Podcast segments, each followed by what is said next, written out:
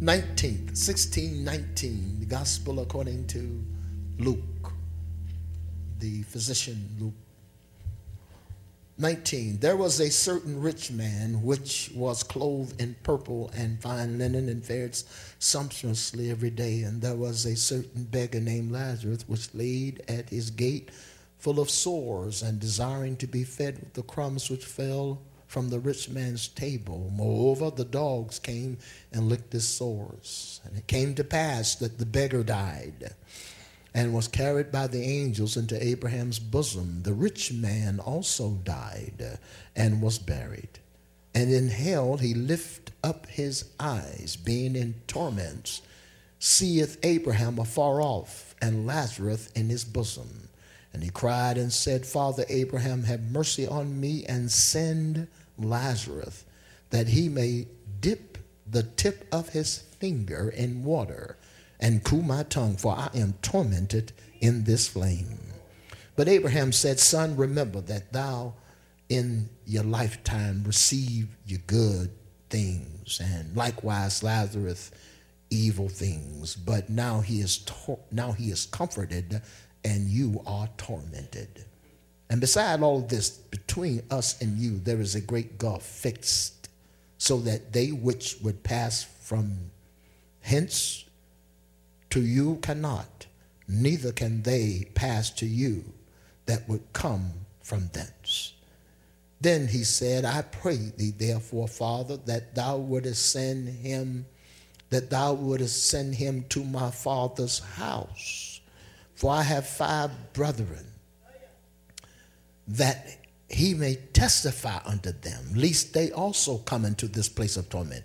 Abraham said unto him, They have Moses and the prophets. Let them hear them. And he said, No, Father Abraham, but if one went unto uh, to them, to these five brothers from the dead, they will repent. And he said unto him, if they hear not Moses and the prophets, neither will they be persuaded, though one rose from the dead. Father, we thank you today for this which we're about to uh, receive. Ask that you will bless uh, this servant and your people. In Jesus' name, amen. I am about to hear the word of God.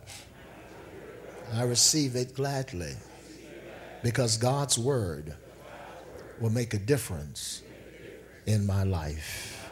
You may be seated. I speak unto you life, health, and prosperity. Thank you. Amen. We have perused for the second time uh, in this month, uh, and this is a, uh, we're in the middle of the month, so to speak. Uh, St. Luke chapter 16. And the thought and theme from these passages of scripture uh, was this and is the same today a prayer meeting in hell. Would you look at somebody and say, This is a prayer meeting in hell? I don't hear nobody saying anything. Tell your neighbor, it is a prayer meeting in hell. Amen. The last thing you need to uh, to want to do is wait till you get to hell and try to pray.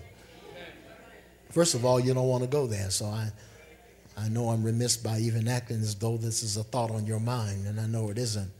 Amen. But uh, when we look at this narrative, one thing that we must understand again, I repeat that this was an actual event. This was an actual event. This was not an allegory, was not uh, a parable. It speaks to, in some point in the in the in the uh, past or the present of the Lord present on earth, past being in heaven. Well, we don't really know when he uh, gazed upon this, when this actual event took place uh, as it relates to the life of Christ. But we do know, according to what it is, as it is written, as it is spoken, it was an actual event. Amen it was an actual event. Last week we said to you there are three things that must always be on the believer's mind. Number one, he must and she must, we must always seek to honor God or remember his faithfulness to you. God has been faithful to you. Well, I have a witness. God has been faithful. We, we sometimes don't say God has been faithful. We say God has sure been good. I think that'll work too, won't it? Look at your neighbors say, He been good to me. Amen. He has been faithful. It speaks to God's promises. Whatever He's promised in His Word, every every every good, great promise, God has kept that promise. Amen. Praise God. He's kept that promise. Uh, the, the second thing must always be on our mind. We must serve the Lord with gladness. We must glad to serve the Lord. It's a, it's a good thing. It's a wonderful thing to, to have joy in worshiping and praising God. Amen. It is our life. Anything that's your life, it brings you joy and peace and a, certain amount of, of, of uh, uh, enthusiasm because it's your life. You ought not look more forward to something else than you do uh, serving and worshiping and enjoying the presence of God and the people of God. This ought to be the highlight of your week. And it just so happens it's the first day of the week, so it determines the rest of your week. So if you don't want a sad, broke down looking week, I suggest that you uh, tell sad, broke down spirit that's trying to capture you to leave you alone. Amen. Because what you're doing today is going to determine the rest of your week. Say amen. It is statistically known that people worship that worship the Lord on Sunday and that have a life of prayer and devotion with God normally have lives of peace, normally have uh, lives throughout the rest of their week. Uh, uh, as it is, amen, that tend to go better. Tend to go better. I don't know about you, but I, I, I prefer better weeks than not so good weeks. I know it's all a part of life, but hey, you know, the natural man uh, likes nice things. Say amen. The spirit man ought to crave and have strong desire for the things of God, things above. Say amen. Praise God. And our soul, praise God, ought to be on the side of the Lord and want what God wants for our lives. Serving the Lord with gladness and joy is just, a, is just the pedigree of the believer. It's just who we are. Amen. Praise God. Look at your neighbor say, I could be sad about some things, but I, I don't have time for sadness. Amen. I'm glad. I'm glad to be in the house of the Lord. I'm glad to have made it another week. See, we don't count these things important, but somebody didn't make it from last Sunday to this Sunday. Look at your neighbor and say, You forgot that, didn't you? You forgot it. Yes, you did. You forgot. You forgot that somebody last Sunday, amen, Monday, Tuesday was not days of peace, rejoicing, gladness, or even success. Somebody during this week witnessed failure of some sort in some area of their lives. But you can say today, God has been good. Am I right about it? He's been faithful. That's a wonderful thing, and we we ought to be glad about that. David said, I was glad when they said unto me, Amen. You came to open your mouth and make a joyful noise unto the Lord. You, you didn't come to be a spectator because the service er, evolves around you. Jesus, hello, is the star. He is the primary character of our worship experience. But guess who's next? you. You are. So this worship is about you as you glorify Him. So you can't just be a, a spectator, you have to be a participant because it's about you. He's here to see about you. I can't get no help in here. This is like living in your own house, but you don't like living in your own house. I hate being in here. Say amen. This is my house, but I hate being in here. I hate everything about my house. Well, too bad. It's your house. Unless you have some, some other place to go, might as well be happy about what you got. amen. Because it ain't going to change by you sitting there not liking it or finding something wrong with it. I don't hear nobody talking. And we can find something wrong with everything, but there's nothing wrong with Jesus and you came to worship him. Look at your neighbor saying, Nothing wrong with Jesus.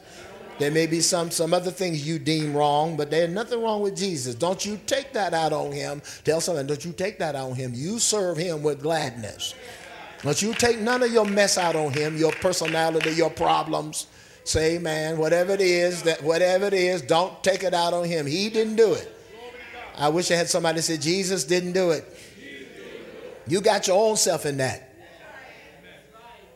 Hello? Stop blaming everybody else for, because you can change it.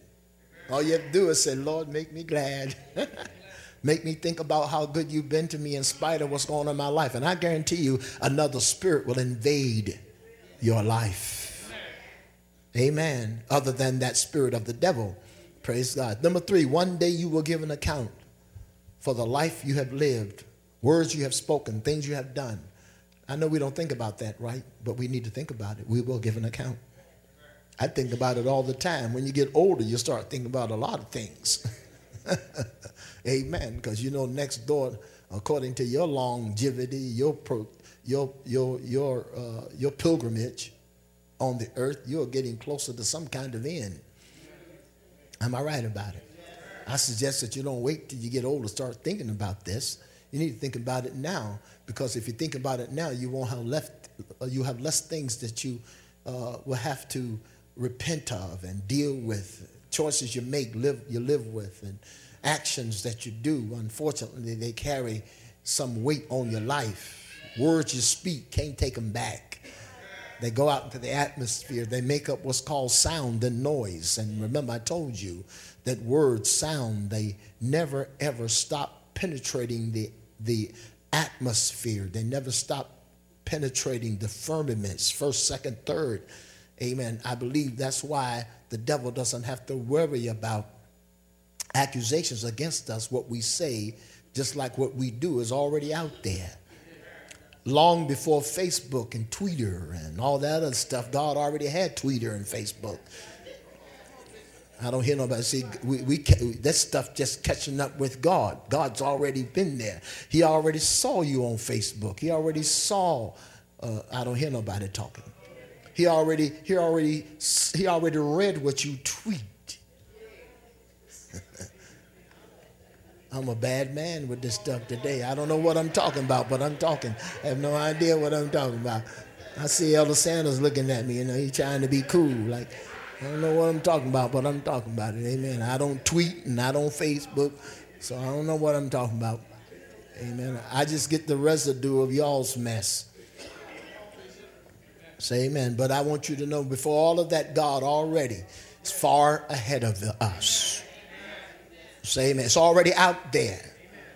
Your thoughts have been picked up and been translated into a visual, a, a visual panoramic Say amen. As if it was shot by a movie camera. Already out there, your thoughts take on figures and pictures and I don't hear nobody talking to me. God already knows. He's such a He's such an awesome God. He's deeper than deep, man. He's deeper than deep. God is there's nobody. I can't even find the words. I'm wasting time. I can't even find the words to describe it. Amen. He knows us and he knows everything. The devil is just a has been trying to be somebody. Picks, picks up, picks up, tries to picks up on these things to use them against us. So we will give an account. Don't give the enemy anything to accuse us. Oh, that sound good, didn't it? Don't give the devil something to accuse you of. Look at your neighbor. So don't give the devil something to accuse you of. Don't make his job easy. Make it make what he is hard. Say amen. Don't let your good be evil spoken of if there is any good at all. Say amen. And remember, everything you do and say, you're going to give an account for. Tell your neighbor, God is not mocked. God is not mocked. Whatsoever man soweth, you're going to reap. Keep on sowing ugly seeds. They're going to grow up in and around your life. And I don't care what kind of sickle you get to chop them down, to whack them down. Amen. What kind of weed eater. You're not going to be able to get them out. These don't move by natural means. Because the principle of God is just like the principle that we, that we glean and adhere to when it comes to giving. It works just the same. What you put out there, what you sow, is going to come back to you. That's why every now and then you ought to sow some love to somebody. You ought to say, I just love you. You know why? Because when you sow that love, that's coming right back to you. Say, so, amen. You'll show kindness and sometimes give people a little bit of space, you know. Uh, be, be, a little bit compassionate. Say, man, be a lot compassionate. cut some, cut some slack. Cut people some slack. I know you perfect. And you're such a perfect person, and everything about you is so perfect that you can, can judge and condemn everybody else. You can find something wrong in everybody else. You know, I've noticed that some people look for things wrong in your life.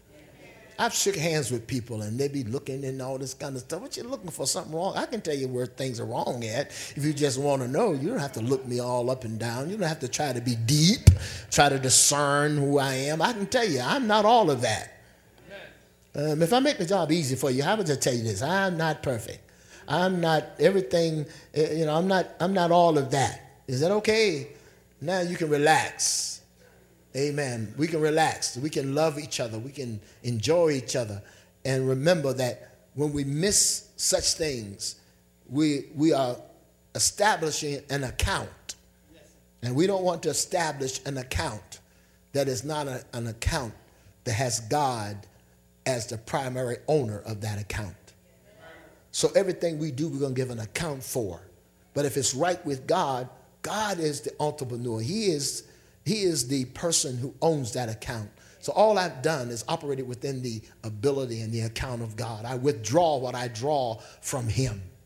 And you withdraw, you withdraw from Him life and godliness. Everything we do, we got to give everything. Tell your neighbor everything, everything, everything.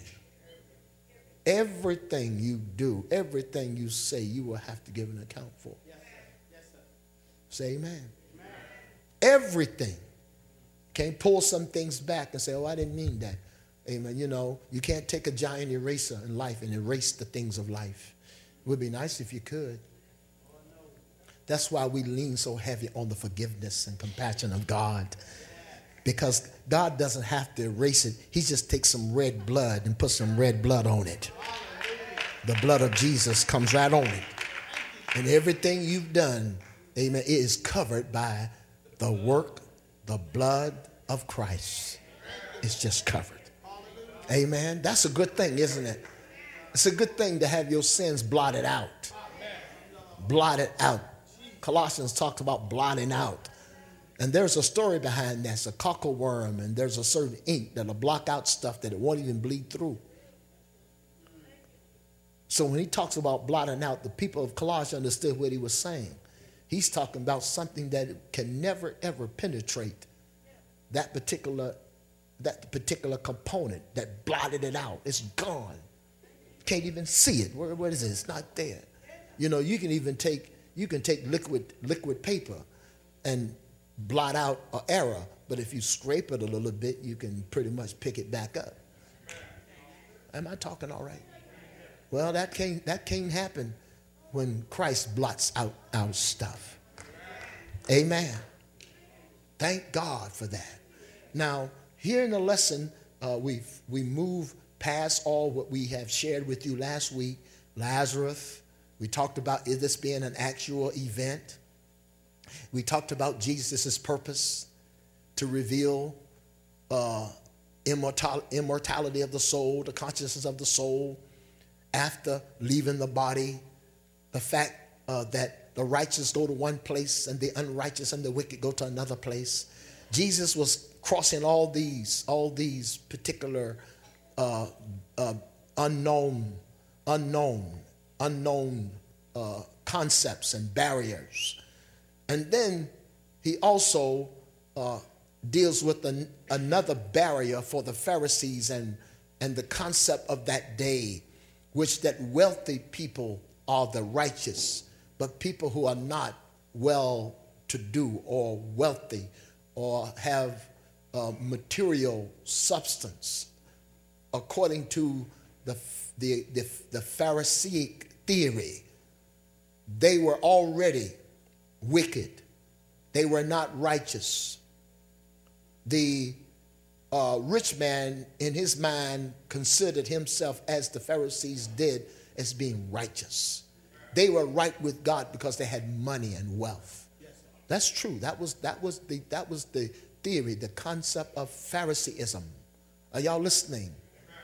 So, this also speaks to why he, at least to some degree, why he was able to just walk past Lazarus perhaps day after day, because the Bible says that Lazarus sat at his gate. Gate indicates he was a person of wealth. So he lived in a gated community. Amen. Amen. And then Lazarus sat at the gate. He couldn't get in. He couldn't, he couldn't be a part of this man's life or lifestyle. It didn't make the rich man more important than Lazarus because we find out, found out, amen, that uh, in the end, both of them died. But perhaps because the, the rich man theory, his theory, your, your, your, your perception, your learned, your learned behavior with the, the, the thoughts that you have learned or gleaned from how you've been taught. You know, I said this morning that children are not taught to be racists or bigots. They pick up the spirit or they learn that behavior by being taught by those who are. These Pharisees were taught wrong. And this may have generated a spirit in him that he didn't care about anybody but himself. After all, Lazarus is a wicked, unregenerated, unrighteous person anyway. He's already in hell. So why should I bother? Because those persons, no matter what I do for him, they are destined for hell anyway. Pharisees believed in hell, they believed in heaven, they believed in resurrection. Yes, they did. The Sadducees did not, but they did. So he had already put this poor man in hell, and he was not uh, destined to his place of torment because he had money or what he did. He had a right to do anything he wanted to with his money. God doesn't hold us accountable or cause uh, or say we're sinners because we don't liberal are not liberal with our money. Say amen. There's a root reason why you're not liberal with your money. That's that is what will get us in trouble. Are you listening to me? You know, because it is not money that makes us sinners. I can't get no help in here. The love of money that's what gets us in trouble. And that love says nothing else is more important than my material life. Well, this man was beyond words. I tried this morning to try to present this, this, this, this rich man's problem. I didn't do too well because I couldn't find the words to express the depth of his arrogance, of his lack of concern. He didn't see Lazarus. He saw Lazarus as less than dirt. Amen. Lazarus had no, no, nothing of interest to him. As far as he was concerned, Lazarus was just a piece of nothing laying at his gate. He was so self centered. And, and I'm, you know, I'm, I'm like up here and I'm trying to find words down here to express this man's spirit. He, the rich man was in bad shape. He was lost. He had none of God in him, but he claimed he did. He was, he was a self right person according to his uh, Pharisaic theology, but he was lost. It's amazing how folk think they right and just as wrong as can be because a man's ways is right in his own eyes. Can't see himself. You can't. The devil can blind you so to such degree you don't even see your ugly self. You can't even see where you're wrong. This man had become so determined to eliminate the existence of the poor and those who, who weren't like him, to he had drifted into such a depth of spirit that I can't even find the words. The Bible doesn't seem to find the words for it. We don't even know what the man's problem is until we study it and find out that it was he was extremely, deeply uh, selfish at a level beyond the words what the word selfish means. What made what got him in trouble is because see God is a God of people. God loves people. You may not like me, but God loves me. You may see everything wrong in your brother, your sister, or, or any other folk, but God does not see what you see. God doesn't have your spirit. Thank God that He doesn't. God loves everybody.